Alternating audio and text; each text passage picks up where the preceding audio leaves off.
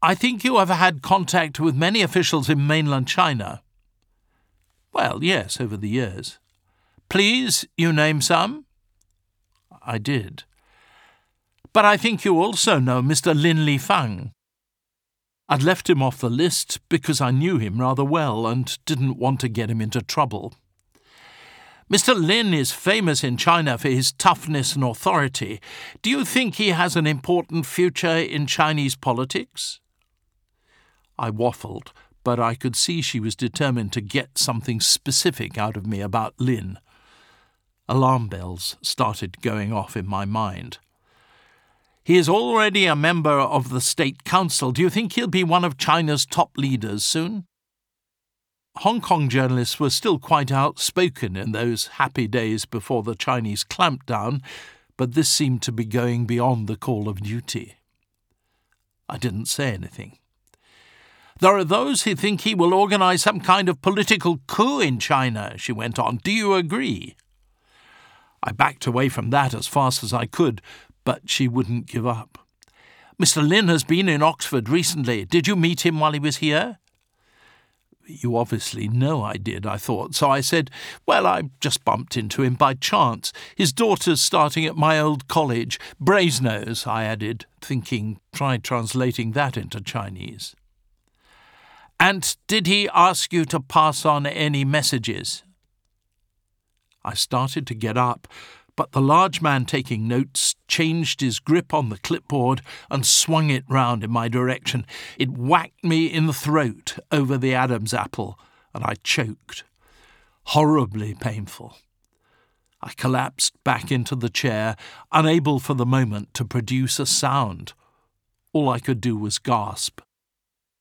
The thin young woman just carried on as though things like that happened in all the television interviews she was involved in. Perhaps they did. What messages were they?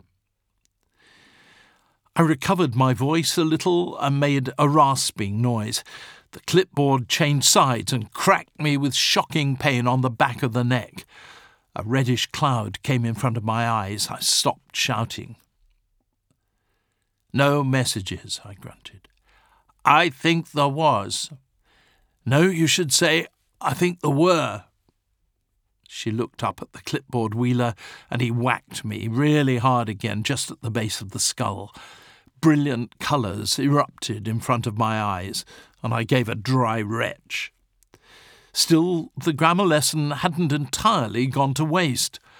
I think there were. That was the point when I slipped off the chair and started bleeding onto my Badakhshan carpet. Clipboard man kicked me in the ribs three or four times, hard enough to lift my fairly heavy body an inch or so each time. We will continue like this until you tell me what messages and who you sent them to, said the young woman, leaning over me. I started groaning fairly convincingly. The blood was certainly genuine. All right, all right, I'll tell you, I grunted, acting the part of the broken interrogatee and feeling rather clever. He asked me to pass on his good wishes to two of his best contacts in Britain and to tell them he wanted to meet them in London. One, was I overacting now? Is a leading socialite who works for the Queen at Buckingham Palace. Her name is Princess Risborough. I looked up no flicker of anything on the pasty white face. It made me bolder. And the other is a hugely rich businessman who controls the reinsurance business in the City of London. His name is Sington, Ken Sington. I added a couple of cod addresses, which I made up on the spot. Somehow, I don't imagine there actually is a Balaclava Road in Knightsbridge. Surely I'd gone too far. But no, they seemed to swallow it. Clipboard man wrote it all down with enthusiasm. I had the impression I'd injected an element of uncertainty into their minds.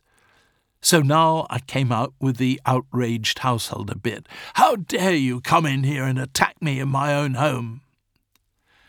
The clipboard hit me on the side of the neck, but either because I was a more difficult target at this height, or because they were starting to think they'd got what they came for, it didn't hurt so much.